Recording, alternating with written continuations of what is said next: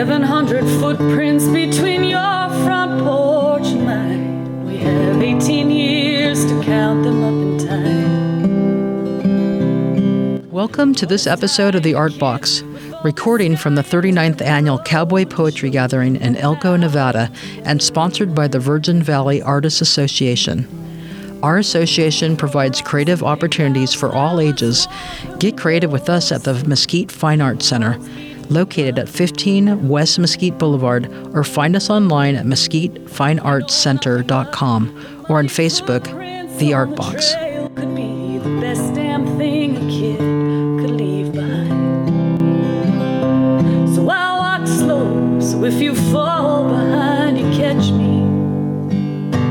I have known you since before my memory. Steve, this is pretty exciting. I went to the open mic, Cowboy Poetry. I found Karen Terrey. Karen, just to let you know, Steve and I have both eaten lunch. You said some people cautioned you that it made them sick. Welcome.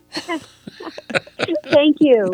Thank you so much for inviting me. We're glad you're here. Would you like to read your poem first and then tell us a little bit how it came to be and how you were influenced by where you live? Sure. I would love to do that. So, this is a poem. It's titled Tamsen Donner Commits Horrid Acts from Her Husband. And it was originally published in Sierra Nevada Review in the spring of 2008. And it begins with an epigraph from an Army sergeant in the eastward bound Army after conquering California. This was 1847. The Army came back through Truckee and burned down all of the evidence of the Donner Party.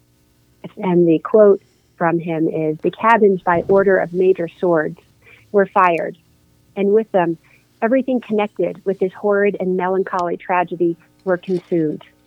And, and this was uh, one of the, the quotes that inspired me to write this poem. The tent, canvas from the wagon, a pebbly texture, sagging with ice, crackling in the cold night air, wind's monologue, dead cold trees. From within, Tamsen and her dying husband watched the layer of canvas, fearing its failure, the loss of that distinction between inside and outside. Storms lasted 10 days at a time. Starving so, bones show through into a new shape of the person. Now the body is the shape of what's inside. The inside emerges. After he died, she stroked his body, the bones and the tendons like wrapping twine around his femur, his radius, and ulna. She dressed him. Then she undressed him to use his clothing to warm herself. He lay naked under a threadbare quilt. Midwest quilting socials sewed bills into the squares that hope sent of freshly cut grass. She removed the blanket and wrapped herself in it, gazing and not gazing. Was she still the woman who married him? Was he, in death, the man she married? Tamsen licked his wrist, remembering. She used her teeth as when he used to bite little purple marks into her neck. She nibbled along the inside of his arm. She felt most familiar with this part of him, what was visible as he worked, what touched her when he held her face to kiss her, most familiar and most proprietary. A penknife was all that was needed here to slice out a piece like the curve of pink melon from its rind. The axe was used later, maybe, to cut the bones. Her tongue ran across the inside of the inside of his arm, its damp baby pink surprising beneath the brown paper bag skin. As if here was the man she married. Here was the untouched part.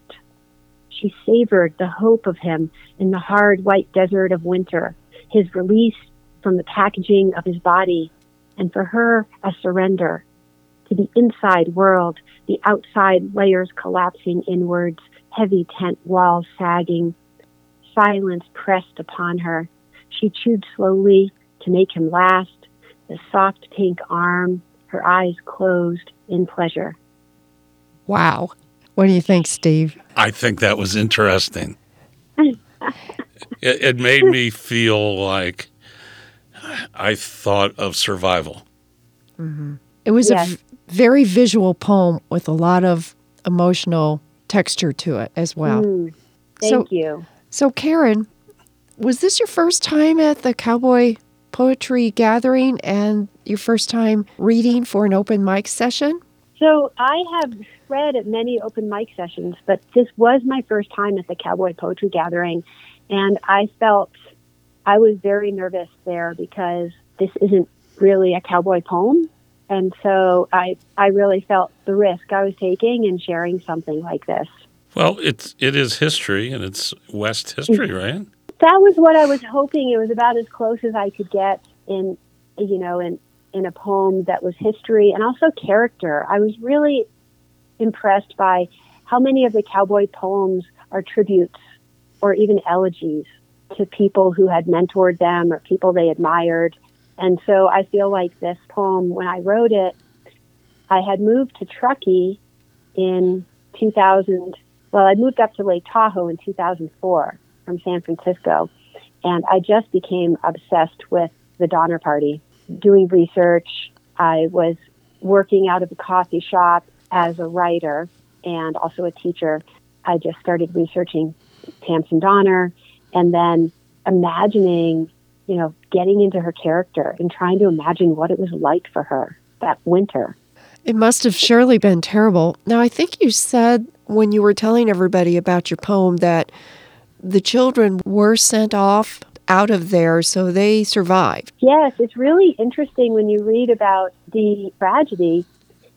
It seems like it was a mystery, it was unknown, happening secretly. But actually, people knew that the Donner Party was marooned and trapped, but there just weren't many uh, resources available to rescue them. And it was hard to get to them. So rescuers had to hike in, and, you know, that winter they had, oh, something like 15 or 20 feet of snow in a couple of weeks. There were three rescue parties over the winter. The first one, I believe, is when Tamsen Donner was able to send her three children away. So they were rescued, uh, but her husband was already injured. It's thought that he had an axe injury, possibly gangrenous already um, to his leg. And so she chose to stay and take care of him. And I imagine she knew that that meant that she would not survive or that there is at least a good chance, right? Because, um, and so that, you know, taking that kind of choice, choosing to stay. And, you know, there is actually, there hasn't been any actual evidence discovered that cannibalism happened with the Donner Party. However, a lot of the evidence was burned, as you can see, you know, by the army when they came back through. Oh, that's interesting. Yeah, the um, I think it was a Scien- Scientific American did an article in the 90s. They had some experts come through and, and test and, and search at the sites, and they found signs of extreme starvation, but not no actual evidence of cannibalism. But you know that's it's hard to say whether it happened or not. There is one survivor who became infamous by talking about the fact that he that there was cannibalism. And I think the story goes that he opened a hamburger shop. Oh, that's a little odd. But it helped in his marketing. sure. You know, he became he became infamous. Oh, What was the name of his hamburger shop? Oh, I don't know. I'll have to look that up. Left arm hamburger. Oh, shop stop, Steve, like stop. We have we have good ribs. Oh, Uh, s- yes. Okay. I'm turning his mic off for Okay, a while. turn He's- my mic no, off. He's he's in timeout. no, you can turn it back on if you behave. Karen, have you written other poetry? I have. So I am a poet. I have a book of poems that is called Bite and Blood, and it's available. Um, it's through Finishing Line Press, and it is at the local bookstores here in Truckee and in Reno, and through the, the press itself. And then I also sell copies um, when I go to events, literary events. The, the title poem, Bite and Blood, is actually about a deer. So a lot of my poems have to do with like character, like this poem, uh, the Tamsen Donner poem, uh, different characters, people that I'm I'm trying to get to know or understand or comprehend, you know, what they're what it's like to be in their shoes. And then I write a lot about animals and animal human interactions and how how they can coexist. The Bite and Blood is actually about a deer that I watched down on the Truckee River one one winter morning on a walk. There was a deer that I saw. It was a really cold. It was during a cold snap several winters ago when we had some Arctic freeze happening. I was down walking on the river and I saw two coyotes. And then soon after I saw the coyotes, I saw a deer that had an injured leg. So it was kind of limping on three legs and it crossed the river. It went through the ice and the water, crossed the river and went back, back up the other side. And I just was wondering how long, how long it would be able to keep going, you know? Right. Karen, so you teach at a college? Yes, so I am an instructor in English uh, composition and writing at Sierra College. Sierra College is a community college in California. It's based in Rocklin, and we have three campuses one in Rocklin, one in Grass Valley, and one in Truckee. And I teach on the ground, but of course, like everyone during the pandemic, we moved to online, and the college was online before as well. But so I teach online and in person. Did you always I- like writing when you were little? Did you always like to write poems Yes. and novels? Yes, I started keeping a journal, I think when I was about 10 or 11 years old. And so I have I have books and books of journals. I've saved them all. I'm really scared to ever go back and look at them, but uh, I've always been a writer. In college, I studied biology and environmental studies. In my undergraduate, I went to University of Vermont.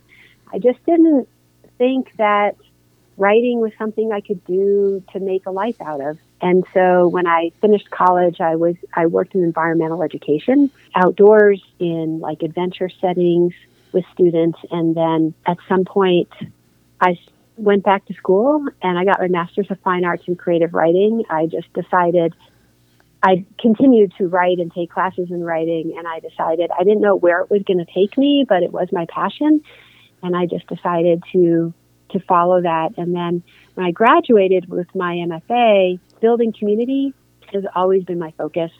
So I started reaching out to writers in the area and building community, planning open mics, creating events, and was offered a position teaching at Sierra Nevada College, which has since been absorbed into part of the University of Nevada, Reno. It's the Lake Tahoe campus now.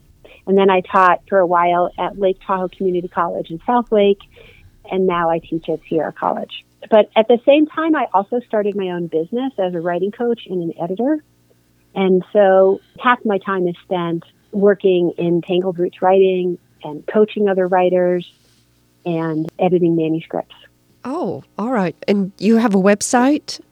I do. So the website, if you just Google Tangled Roots Writing, it should come up. Okay. Um, and so I have a, a website there. I offer workshops and coaching and editing. And then I also have a blog. I share about different different events and try to help connect people to all of our arts and literary community. You're a busy lady. Can you tell us about your creative process and do you ever get writer's block? If so, what do you Mm. do then? Yeah, I do. I I struggle with writer's block a lot. I feel like creativity kind of comes in waves. Sometimes to get for three weeks, I might feel really creative, and then two or three weeks will go by when I I'm not doing any writing at all. It can get frustrating. One of my mentors at Goddard College, when I got my MFA, she said to look at that cycle as part of the writing process and not to actually label that time not writing as writer's block, which, you know, we try to do. But I do read a lot. And part of my process is reading. And I read novels, nonfiction, fiction. I read poetry. I like reading literary criticism. So I just mix it up and I see reading time as part of my creative time. I think the other big part of my creative process is getting outside in nature every day. So I have a young cattle dog who's three, so obviously she needs to get out a lot every day too. So I'm I'm out walking in the snow or cross country skiing or you know walking along the river uh, with her for at least an hour or two. And then I start with journaling. Probably start most of my poems in my journal and then break out from there when I start working on them. It sounds like you have some good sources for inspiration. Do you ever work on more than one uh, poem or story at a time? Yeah, so it's interesting. What I find when I write a poem is that when I go back in to revise it, I I'm like digging in deeper, right? There might be a word or a phrase that's like a trapdoor. And if you open that, you'll find all this stuff underneath it to explore. So oftentimes what happens is that one poem will break out into two or three poems by the end. The two or three poems are focusing in, in in more detail in one section of it. So they're related oftentimes, you know, two or three or four poems. Um, so I work in batches. And then recently I've been pushing myself to write more personal essays. And so I've been developing a short series of personal essays. Those I think I, I can just work on one at a time. I wanted to ask you about AI. Yeah, you know, I feel like we're all still learning about AI. Plus, it's evolving so quickly that a year ago, even the beginning of last semester, last fall, colleges were offering courses for instructors to figure out how to manage the influence, the use of it in their classes. I've seen different art forums online really struggle with having conversations among members, trying to figure out how they're going to include AI or exclude AI influences in the art that they consider to be art. I think it's it's really early still to to know how it's going to influence art in general. On the other hand, it's not too early to be figuring out how we how we what we're doing with it, right? So in some ways I see it as another tool like using Microsoft Word or Photoshop. Obviously it does a lot more than those things. In my classes, I know a lot of instructors who will encourage people to start a draft using AI and then go from there. As a writer and a teacher, what I focus on the most is helping students and people figure out what's unique and original in their own voice. Like, what can they write that no one else could write? You know, that's the thing to really go deeper into and finding the heart of your voice ultimately is going to come from you and not AI. So personally, I don't use AI in any of my process for writing. I really enjoy finding the quirky, crazy, unexpected association that someone's brain creates. And its voice is so important to an individual writer. And that's what I really focus on in reading and in, in creating and teaching. Yeah, I think keyword there is, is create. Mm-hmm. Yeah, and creating something that is so original and unique to you. I think oftentimes I tell writers, like, what you're you're going to write your strongest writing if you choose something and a perspective on that subject that only you have. And so, what is it about you that you bring to the way you see this so unique and original? You know, what can you write that no one else could write? So, and and that's all forms of art. Mm-hmm. Yes, exactly. Right. Whether you're painting or anything. Yeah. So I am uh, hopeful that we can keep that that approach and perspective and value on on the authentic. Yeah, I, I, I love your take on this, Karen. Thank you after the open mic session, I said, Steve, mm-hmm. her work is so creative. It's so different. Thank you so much. Yeah, I feel like uh, and sometimes you have to trick yourself when you're writing because if you censor yourself according to what you think other people are going to think about you, then you just don't get the thing on the page that is so crazy different. I sometimes just trick myself to say, oh, this is just for me. I'm not going to publish this. I'm not going to put this out there. But at a certain point, when you've worked on it long enough, it becomes a thing separate from you on the page. And that's when you can start thinking about putting it out there. Yeah, Karen, if you could go back in time in the literary world, mm. where would where would you go and why? Oh, that's a great question. You know, I, in some, two answers to that. In some ways, I am kind of fascinated about Willa Cather. She's got a book that I just ordered. It's actually essays. And at the time when she wrote it, I don't have the exact year, she calls it Over 40. What she meant was that no one under 40 would be interested in these subjects that I'm writing about. And that's so interesting for that time period. But it was a time when it was hard as a woman to be published unless you were writing about very domestic subjects. And for some reason, I feel like it would be interesting to go back to that time period and be a writer. The uh, more permanent answer is that I just like the idea of going back to the time before internet. I was thinking the other day, I'm really grateful that I grew up before internet and before the cell phone.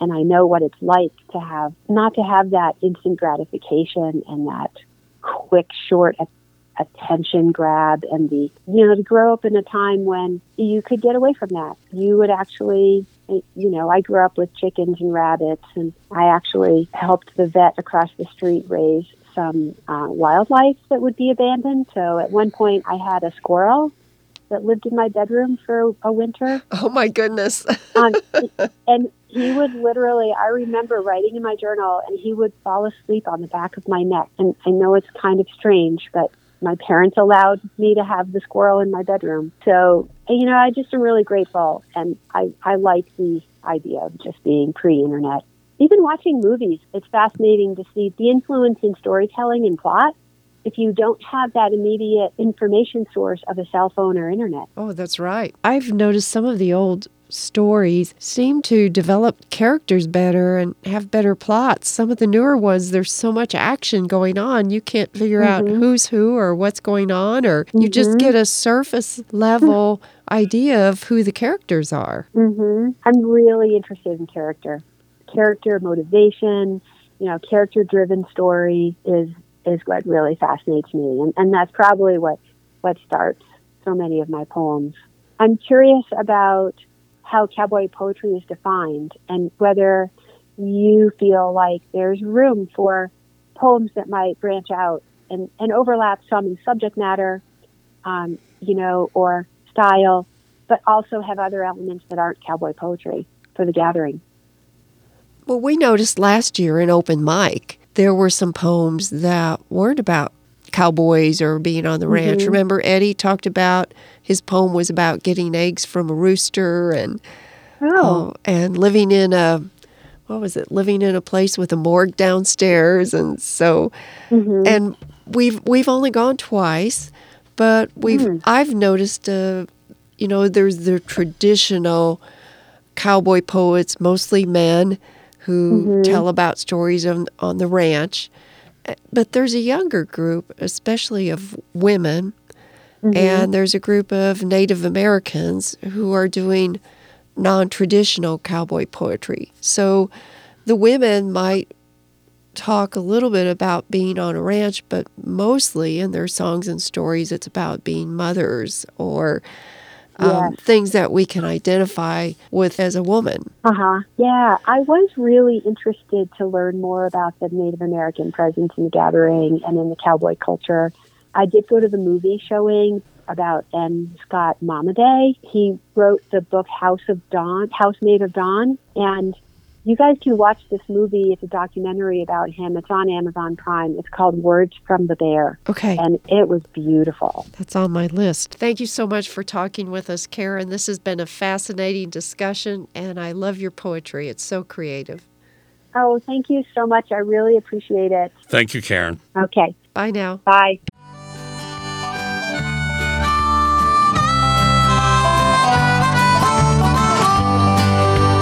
Thanks to Jesse Veter for our music in this episode.